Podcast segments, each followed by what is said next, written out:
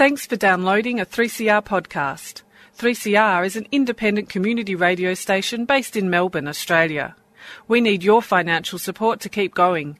Go to www.3cr.org.au for more information and to donate online.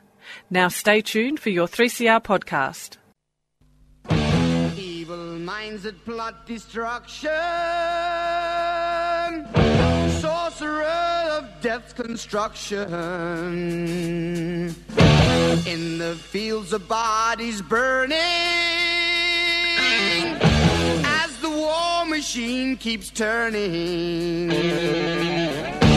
Death and hatred to mankind, their brainwashed mind. Welcome to the Anarchist World this week, broadcast across Australia on the National Community Radio Satellite. Listen to the Anarchist World this week, Australia's sacred cow slaughterhouse. Listen to analysis of local, national, international events. Listen to analysis you'll never hear anywhere else.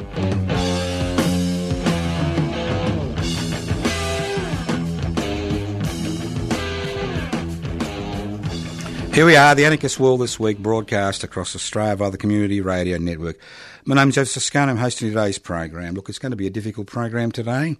Lots of things have been happening which we need to digest and give some type of uh, social, political, and cultural base to.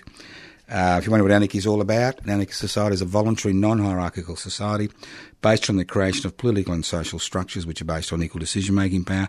That's direct democracy. It's a system where people make decisions and elect or elect or appoint delegates to coordinate those, coordinate those decisions at a local, regional, and federal level. It's a society where wealth is held in common and used for the common good. So it's about uh, the word anarchos means without rulers. If you look at most of the evils that are occurring in the world today, it's because of inequalities in power and wealth. So an anarchist task is to improve people's lives by being involved in the struggle to devolve power and share wealth. Now, obviously, the uh, topic on everybody's lips is what happened in Christchurch almost a week ago. And I'd just like to begin the program by humanising the people who were shot dead by reading out their names. So, because you've got to understand these were men, women, and children who were shot dead not because they were evil or bad or had done horrible things. They were shot dead because of their religion. And to make matters worse, they were shot dead while praying in their uh, place of worship. So I'd just like to read out their names and their ages so that they will have some space in our hearts because I'd like to talk about this uh, quite extensively today. Mucaad Ibrahim, aged 3. Atta Elayyan, aged 33. Dowd Nadi, aged 71. Sayyad Milne, aged 14. Naeem Rashid, aged 50. Telha Rashid, aged 21. Zihan Raza, age unknown. Ghulam Hussein, age unknown. Karam Bibi, age unknown. Haroon Mahmood, 40. Saeed Ja'andad Ali, aged unknown. Saeed Arab Ahmed, age unknown. Sohali Sahid. Faha Hassan, 30. Hossein Ahmed, 44. Zakaria Buyon, Mosmel Haq, Omar Farouk, 36. Abdus Samad, 66. Hafiz Musa Vali Patel, 52. Khalid Mustafa. Hamza Mustafa, aged 16. Linda Armstrong, aged 65. Amjad Hamid, 57. Matul Ka Safi, 55. Hussein Al Umari, 35. Tariq Omar, 24. Lil- Lilik Abdul Hamid, 58. Mahub Ko Ka, 65. Ramiz Vora and Asif Vora. Ansi Alibava, 24. Junad Kara. Ismail Kara. Mohammed Imran Khan, 38. Ozair Kadir, 25. Monia Suleiman. Ashraf Morozi. Abdul Qadir Ilmai, 70. Musa Nu Awali, 77.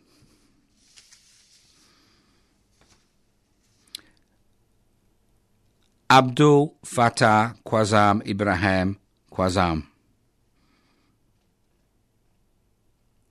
Ali Muhammad Abdullah. And Kamal Muhammad Kamal Dawesh. It's a long list, isn't it? It's a long list. 50 people. Now, it's interesting that it's taken mass murder on an industrial scale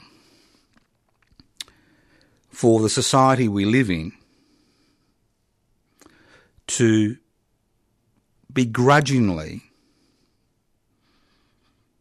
begin to acknowledge how the haters are beginning to have such a profound impact on the place where we live and work. Remember, the man responsible for this carnage was one of our own. He'd only been in New Zealand for a year, and obviously he'd gone to New Zealand to conduct this action. Obviously, he was well aware how easy it is to get semi automatic weapons legally in New Zealand. So he's one of us. He doesn't come from the Middle East. He didn't come, you know, from the moon or Mars. And he's not evil or a lunatic or a madman.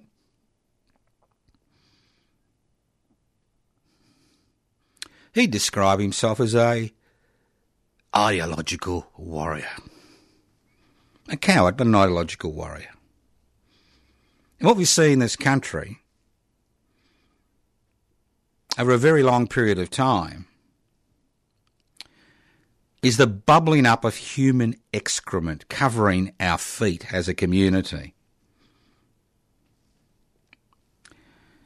And this human excrement that has soiled each and every one of us is a product of our own making. It's a product of vilifying the other. I mean, Aboriginal and Torres Strait Islander people know what it's like to live in the land of Oz. They've known for 232 years since the invasion began in 1788. And we've seen different political parties, different ideological groups rise up. This excrement has been risen up, covered our feet, up to our knees, and we've seen it stirred for short term political gain by governments, oppositions, members of parliament, the Murdoch media, the media, as well as obviously these so called, you know, ideologues of hate. This is nothing new. What we saw in Christchurch is nothing new. If you look at the history of the 20th and 21st century, it was the history of the totalitarian state. We have seen mass murder on an industrial scale, and we continue to see mass murder on an industrial scale by people who believe that they are the only ones who are fit to survive in this community, that they are the only ones who are fit to wield power. Totalitarianism is about creating a society where those who control the state have complete power over each and every one of us. Anybody living, listening to this program who was a child in the 30s or possibly even the late 20s, will know what totalitarianism is all about. We have seen it on the left and we have seen it on the right. So these people were slaughtered. There's no, no other word to describe it but a slaughter. These people were slaughtered in their place of worship because of their religious belief. Not because of who they were, not because of the harm they'd done. And we are expected to somehow say to ourselves, well, it's not our problem. And I've been quite amazed by the media coverage, not just on the World Wide Web, but in our own media. How people are pedalling backwards quickly not taking responsibility for creating that human excrement which has been flapping around our feet, creating that. Now, if I got a, if I got a, I mean, I like, I like to garden. I like to plant things, and I know that if I do certain things, certain things will happen to a plant. And this plant of hatred, this plant which has been planted in our society, which has always been there, has been cultivated. And that's the key word cultivated by the very people who are crying crocodile tears regarding the church Christ slaughter. It has been cultivated by political leaders. It has been cultivated by political representatives. It has been cultivated by the mass media. It has been cultivated by the Murdoch media. It has been cultivated in backyards across this country where somehow the person who is different is somehow a threat to our existence. So these are the roots of totalitarianism. This was not a madman. This person was not evil. He was an ideologue. He and his ilk believe that you need a totalitarian state to expunge the world of what they see as people who are unfit to share the same space with us. I mean, let's not forget the industrial scale of murder in one of the most excessive totalitarian states we have seen, not just, you know, in, in Nazi Germany, those that were expendable, removed, were not just Jews and gypsies, there were political opponents, there were communists, there were socialists, there were anarchists, there were homosexuals, you know, to the disabled. This is what anarchism is about. It's about breaking down that power that a centralised authority is able to wield over its citizens. It's about confronting, directly confronting those elements in society who blame the other, who want to create a totalitarian state to make their wet dreams a reality.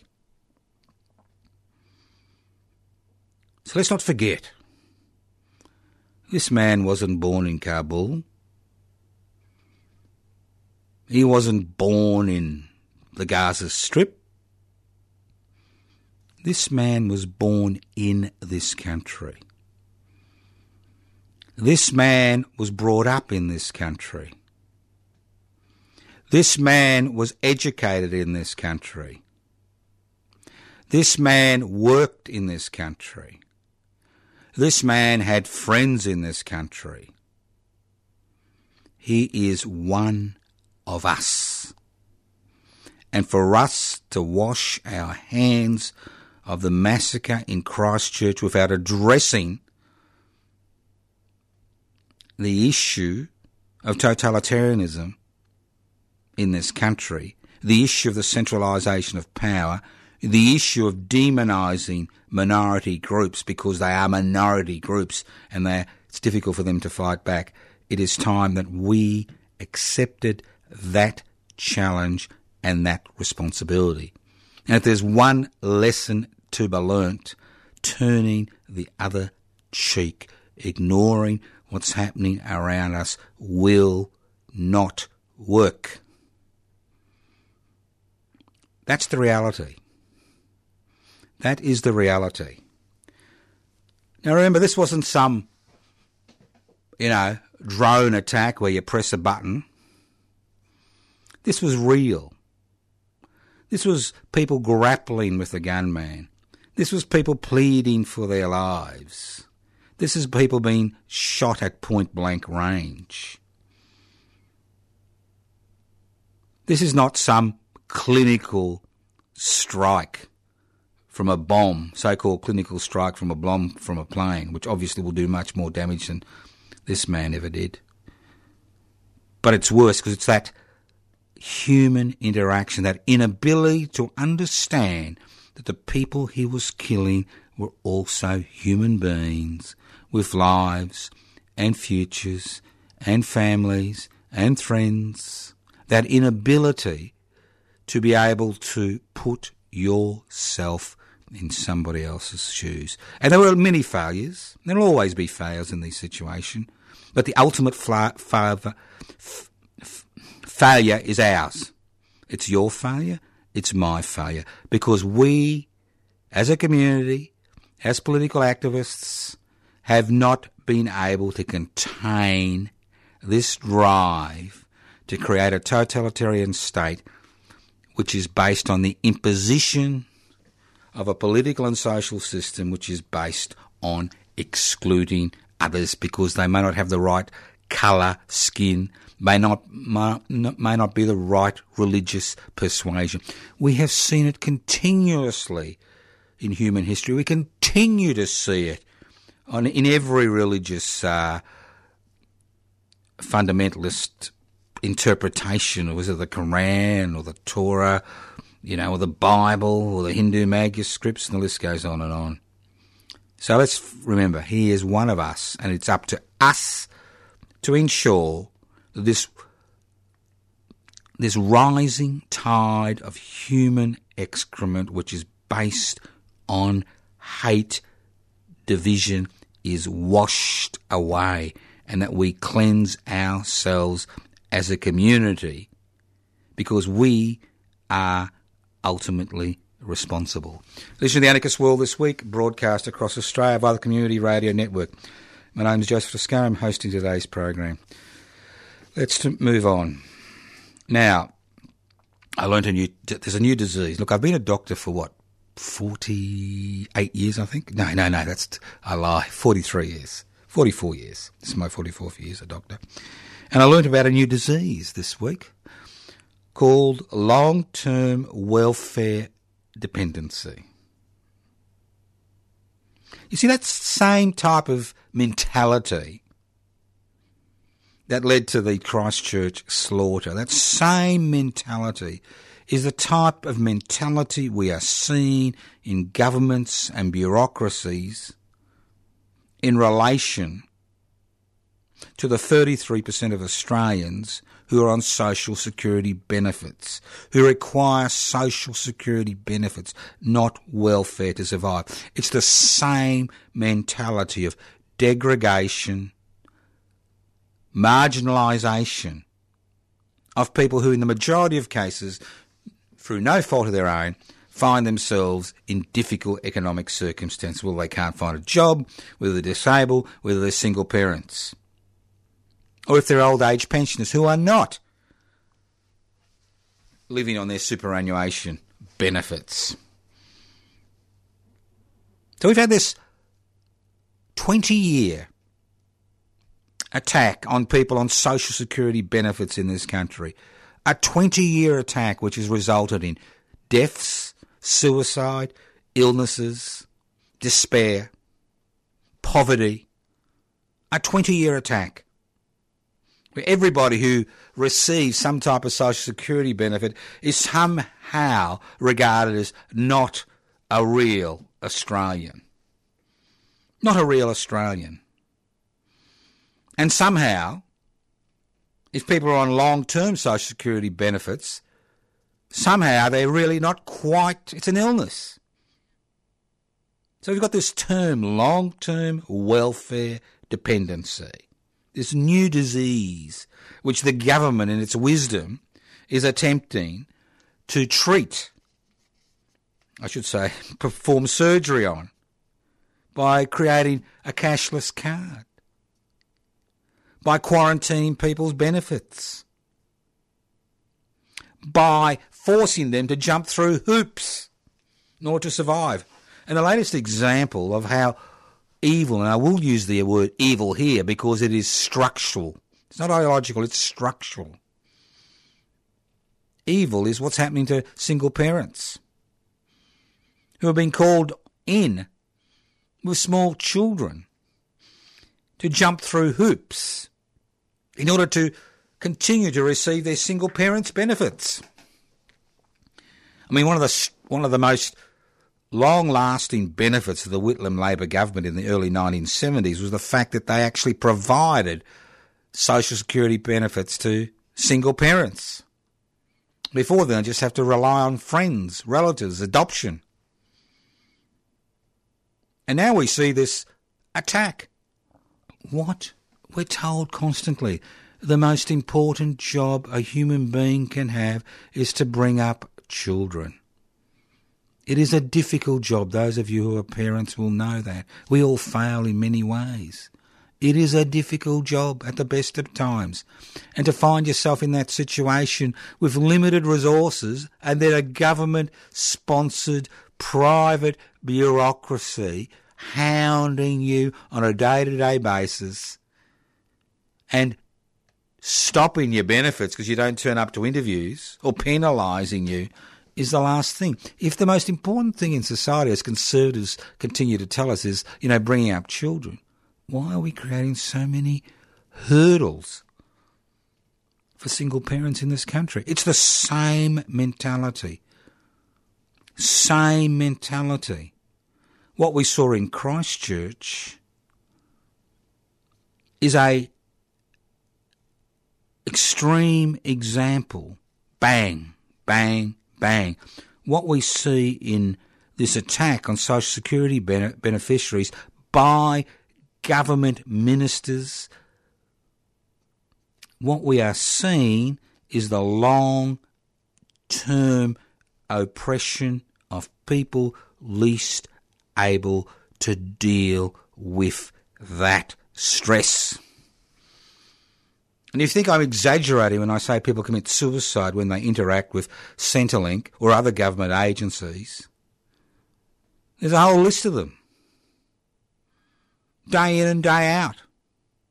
Things have got so difficult that people have case managers to actually interact with the are appointed case to interact with the organisations that are there to provide for their basic human needs. Just extraordinary just extraordinary.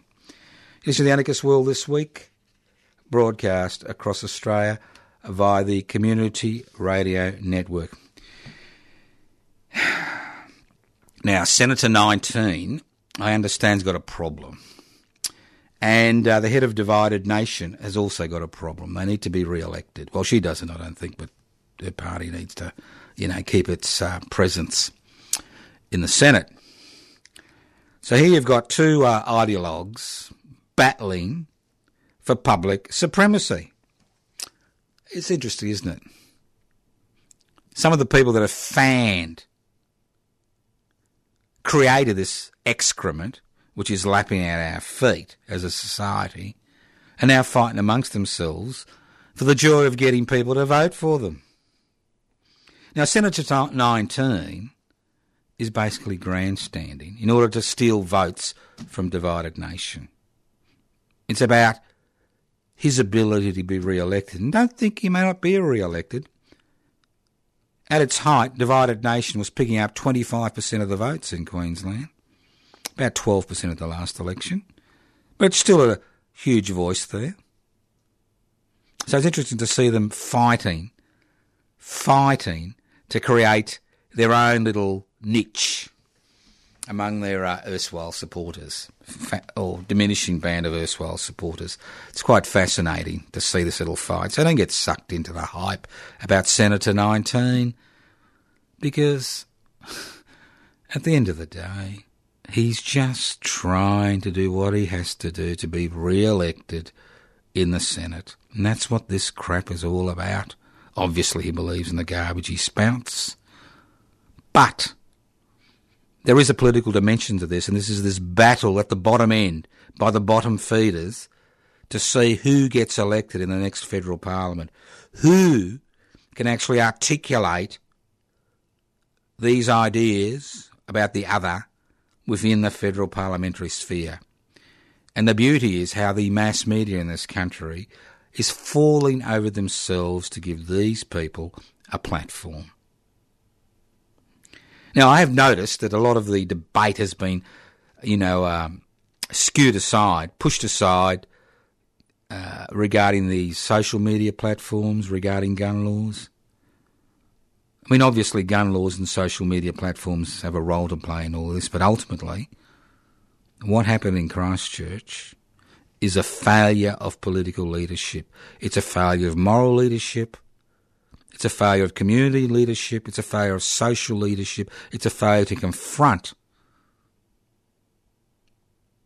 these ideologues who think that the only way to solve the problems that we currently face is to persecute and marginalise the other. And that's the dilemma, isn't it? Nobody talks about that 1% of the Australians that own the, own the means of production, distribution, exchange, and communication I mean, they sit in the background and plug away. Nobody talks about the fact that social security benefits are so low in this country because people don't pay adequate tax who've got enough money to pay adequate tax. Nobody talks about tax avoidance. Nobody talks about all the corporate welfare that exists to give people with money more money, like ne- negative gearing laws, although the Labor Party is beginning to look at this issue franking credits, giving people money because they own shares. You know, taxpayer keeping. Nobody talks about the decline of the public uh, education system as more and more billions of dollars are pumped into the Catholic education system and the privately independent independent school uh, education system. Nobody talks about the concentration of media power. Now, I know everybody thinks today that it all happens on social media. Well, it doesn't all happen on social media. Because today, even the old legacy media continues to set the agenda on a daily basis about what is news, what is important, what isn't important. No wonder Mr. Murdoch continues to bankroll the Australian, a newspaper that has never made a dollar profit in its 50 year history, because of the amount of influence he's able to um, have on the parliamentary agenda in this country. And, and if it means marginalising people, if it means, um, you know, doing this in order to make a buck, well, that's the uh, price you pay. Now, I was very interested in, to hear that one of the bureaucrats who was appearing before the Royal Commission into the aged care sector talk about bottom feeders. That's right. This is my bugbear. This is one of my great bugbears. Is the fact that we have been sold the little sick pup that privatisation and corporatisation is the answer to every human social and environmental problem or issue in the world. And what we've seen over the last 40 years in this country is the transfer of wealth, transfer of taxpayer wealth. That's right, our wealth, tax wealth, tax income from the public sector to the private sector. And with the deregulation mania, what we have seen in every aspect of human endeavour in Australian society, what we have seen is the monopolisation of service provision by unaccountable corporations. Now, it's interesting to hear this bureaucrat talk about 80% of the people who are making applications, of the organisations that were making applications to uh, look after aged care packages in the private sector were bottom feeders. And we have the same issue in every field of human endeavour that has been privatised and corporatised in the country today. For example, the National Disability Insurance sector. This will be a great employer as more and more people are processed, as more and more people's claims are accepted, and as the need for care is quantified. But what who provides it? Is it a government agency? Or is it going to be a whole host of small companies initially and eventually three or four co- corporations seeing the provision of this care as a backdoor into the Treasury. And that's what we see. I mean, we're having an aged care Royal Commission for one good reason because of the privatisation of the nursing home sector over the last 30 years. We have seen the bottom feeders come in whenever the door to the treasury can be opened and can be and money can taxpayers money can be used by the private sector to provide public services we see the bottom feeders come out of the woodwork. Initially many small companies eventually three to four corporations as we see in the aged care sector as we will see in the National Disability Insurance uh, Scheme sector, as we have seen in the old age sector, aged care packages, as we see with the privatisation of uh, the Commonwealth Employment Service, all these bottom feeders making money by ticking boxes, not actually assisting people to find employment in the long term. So, bottom feeding or bottom feeders is an essential element of what occurs when public money is issued to private companies and corporations to provide services which should be provided by the public sector. It's no exaggeration to say that 40 to 50 cents of every dollar that pours out a treasury to these organisations goes in administration costs, in ticking boxes, and in profits. And no wonder, no wonder things are so bad that state based organisations like Transport Accident Commissions are offering people self funded packages where you cut out the bottom feeders. It's the same in the social security system. Just an extraordinary, total waste of money. And to make matters worse, the people that are employed can be undertrained, can be overworked, and are always underpaid. Because the maxim is to create ever increasing profits, irrespective of the human, social, and environmental costs and national costs. That's what it's about. give you an example. Now, I have to laugh sometimes. Now, Mr. Andrews, the Premier of Victoria, well, he'll know what who the Premier of New South Wales will be next week, but this week we know that Mr. Andrews will be the Premier of Victoria for the next three and three quarter years. Now, he's gone into this little deal with a private corporation called Transurban, which Mr. Kennett, the former Premier, had a love affair with, who basically said, Look, uh, Daniel, we're going to build a tunnel under the Yarra for you. It's going to cost us $6.7 billion. That's their figures. Maybe less, maybe more. But all we want you to do is to extend our monopoly.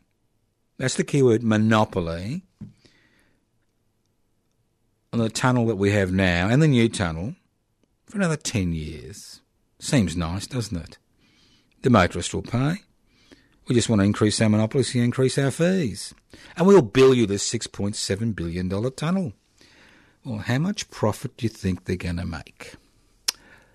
Around $37 billion. Now, there's not many investments in life where you get a 500% return on your investment. And to make it even uh, sweeter, that it's that return is government guaranteed.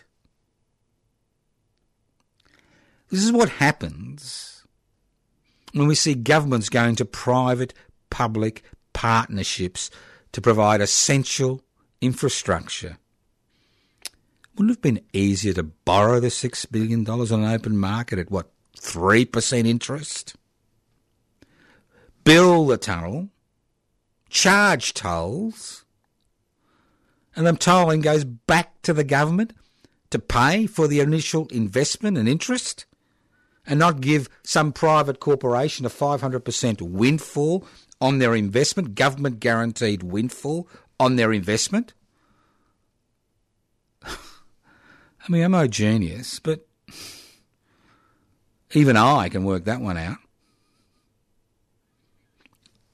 Now, just in case you want to do something a little bit different this weekend, I'm talking about Saturday, the 23rd of March.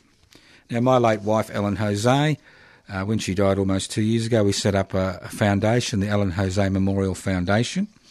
And the foundation's aims were very simple. These were two things that she wanted to do. She uh, wanted to support the struggle for a reconciliation between Indigenous and non Indigenous Australians, being Indigenous herself. And she wanted to support young female artists because uh, when she was a young artist, it was a very difficult time, and she felt that. Uh, so the Ellen Jose Memorial Foundation was set up to do both those things. Now we've had a number of uh, events. There will be an event this Saturday if you're in Melbourne. Uh, it's a free event. You don't have to pay anything. Uh, it would be nice if you could bring some uh, food and drinks to put on the communal table. But it'll be at the Melbourne Unitarian Peace Memorial Church at 110 Grey Street in East Melbourne. That's 110 Grey Street in East Melbourne. You will find uh, more details about this event on the Ellen Jose Memorial Foundation Facebook page. That's the Ellen Jose Memorial Foundation Facebook page. Uh, what we'll be unveiling is one of her uh, more uh, interesting works, Island Pony.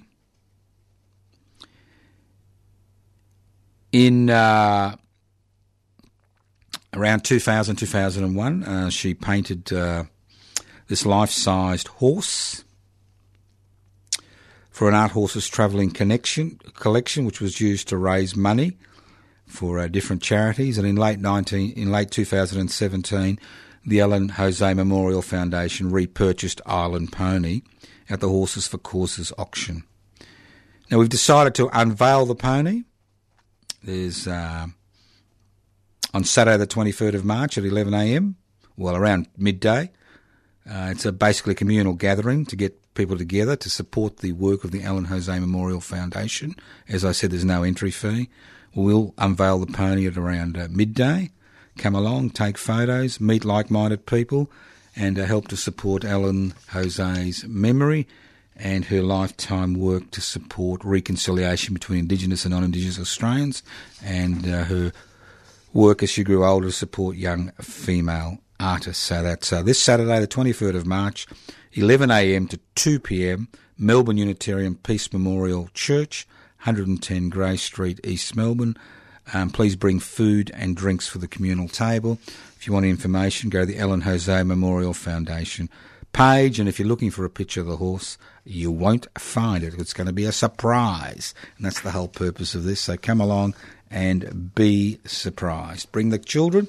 It'll be a, it's a, obviously a family friendly affair. So hopefully to see you, hopefully we'll see you there on this Saturday, the 23rd of March at 11am at the Melbourne Unitarian Peace Memorial Church at 110 Grey Street in East Melbourne. Now it's funny, you know. You know, I keep talking about the, the, mantra, you know, the four horsemen of the apocalypse. I keep talking about deregulation, privatisation, corporatisation, globalisation. I can, I can see your eyes roll back into your head. Well, here's a good one. You know, in the suburbs of uh, Campbellfield and Epping, which are major suburbs in Melbourne,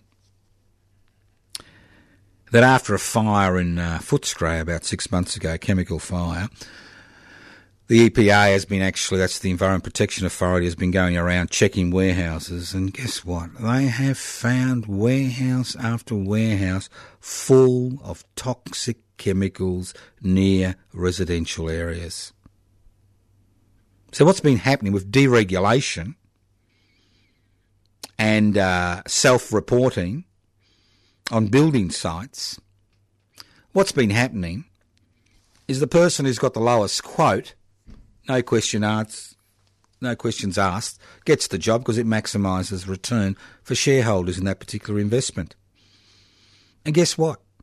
Truckloads, truckloads of dangerous chemicals now reside in unregulated storehouses, warehouses across Australia. Many run by Phoenix companies where you can't actually find out who the directors are, who are making a killing, in inverted commas, financial killing, in inverted commas, by putting other people, the community's health, at risk. So this is not just a problem for Epping and Campbellfield, it's a problem around Australia as we've seen regulations removed and self regulation coming in. It's a little bit, as I keep saying, it's like giving a, uh, a fox the key to the chicken coop before you go to bed that night, saying, Here, darling, I know you're not going to annoy the chickens tonight, but here's the key just in case you want to have a cuddle. Same concept. And this is an ideological agenda. This is an ideological agenda which has poisoned both the Liberal National Party and the Alternative Liberal Party, masquerading as the Labor Party. This is an ideological agenda which has been pushed and prodded and supported and bankrolled for the last 40 years. Where you've seen,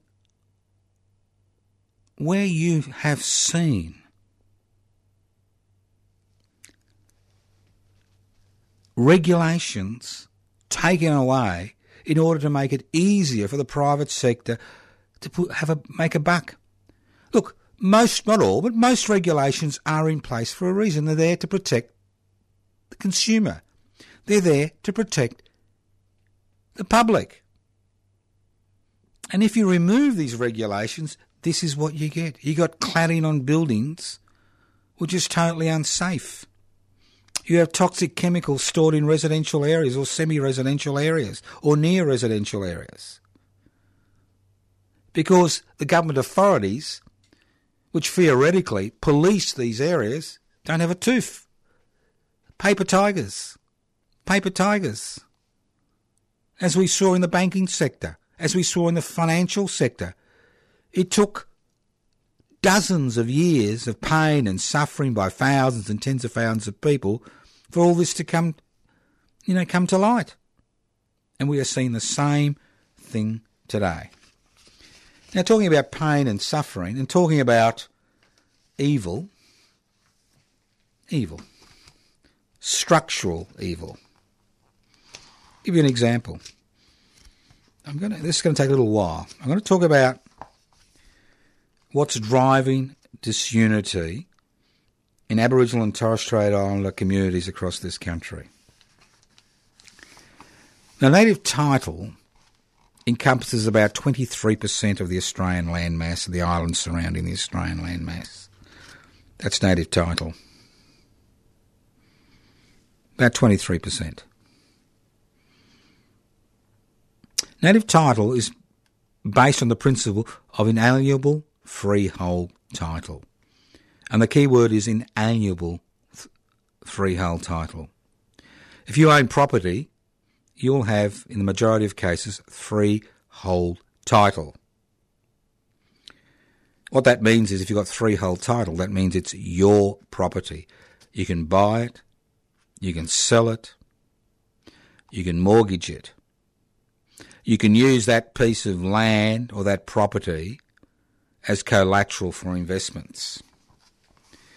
Now, under native title legislation, mining companies and resource corporations need to negotiate with the traditional landowners before they can actually start any major mining venture.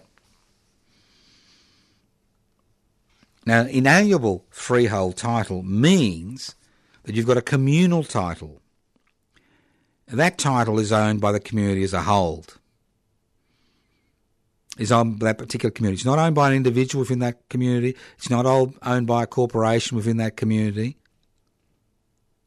And what that means is that you cannot use that land as collateral for a financial investment or a loan or a development. So the mining sector and the Australian Business Council has been driving a campaign over the last 15 years which is dividing Indigenous communities on this very question about whether they retain inalienable freehold title or whether it's transferred into freehold title. And they know that once it's transferred into freehold title, it's quite likely that in the long run, and in some cases in the short run, they will be able that buy that land and control that land in perpetuity. So there's been this really vicious, evil, divisive campaign going on in Indigenous communities across this country who have access to land under native title to change that title and make those people basically slaves of those corporations who will then be in a position to grab hold of that land and not have to go through the process of negotiating with the traditional owners who've got an inalienable freehold title before they can actually commence their mining venture. So keep your ear and eyes open because this is an important issue. It's an exceptionally important issue. And for many of us, we've taken the uh, eye off the ball. Now, I'd like you, if you get a chance, have a look at the little booklet called Driving Disunity, the Business Council Against the Aboriginal Community by Lindy Nolan. That's like Lin- Lindy Nolan.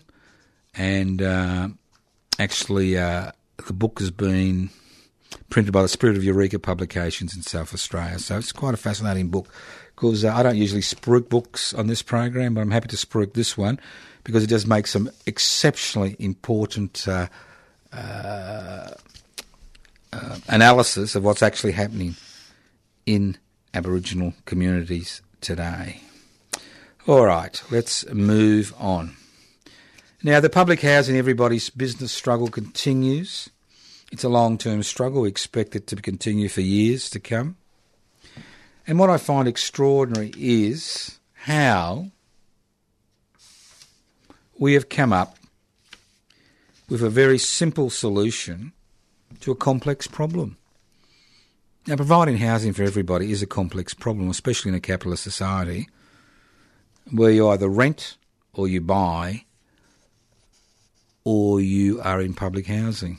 And our solution, Public Housing Everybody's Business Solution, which is created by uh, Public Interest Before Corporate Interest, is very simple. Is actually quarantine stamp duty revenue for public housing.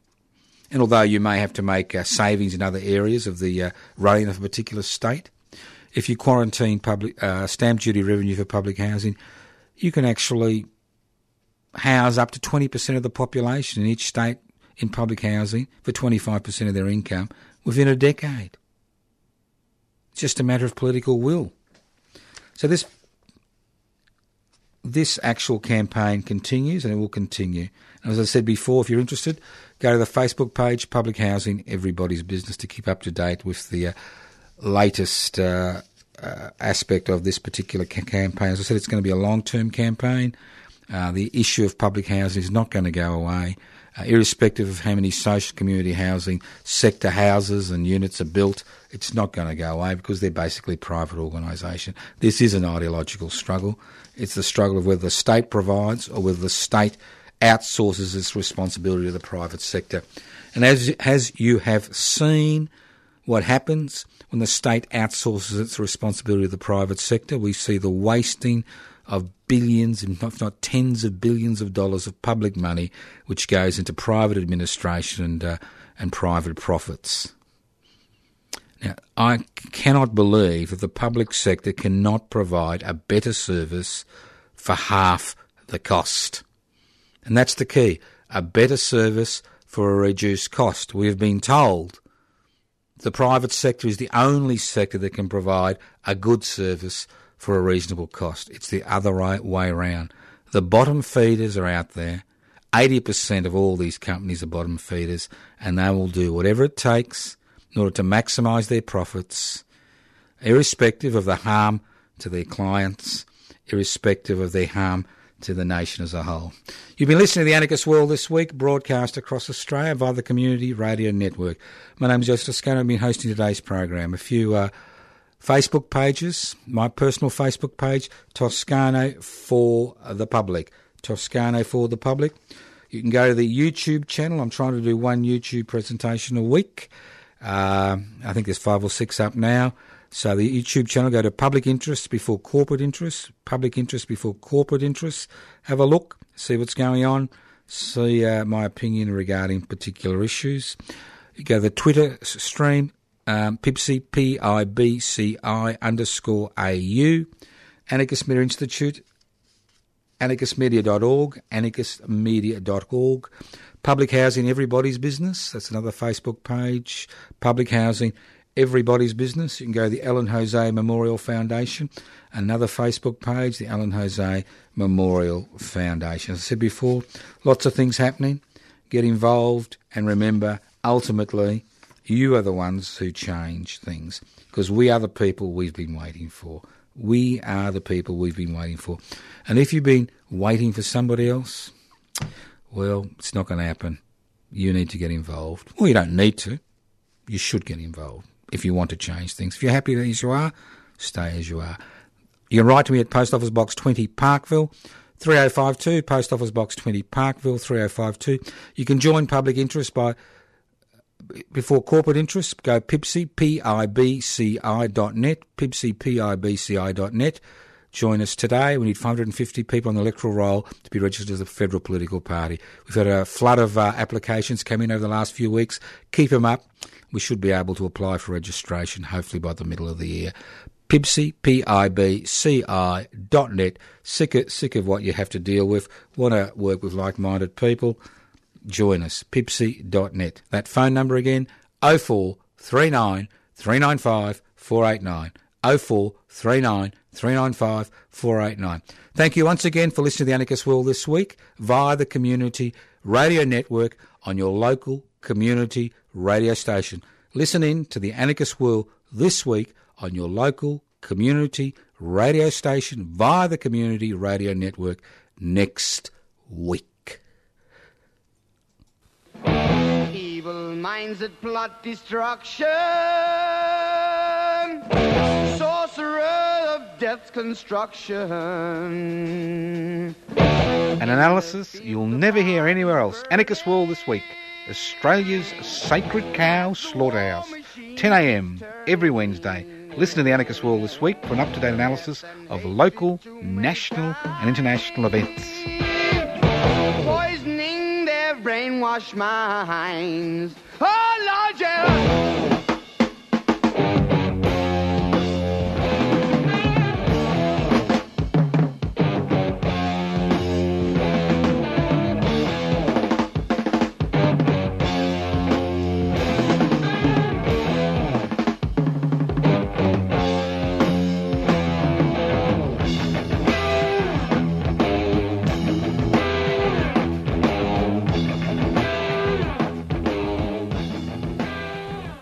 You've been listening to a 3CR podcast produced in the studios of independent community radio station 3CR in Melbourne, Australia. For more information, go to allthews.3cr.org.au.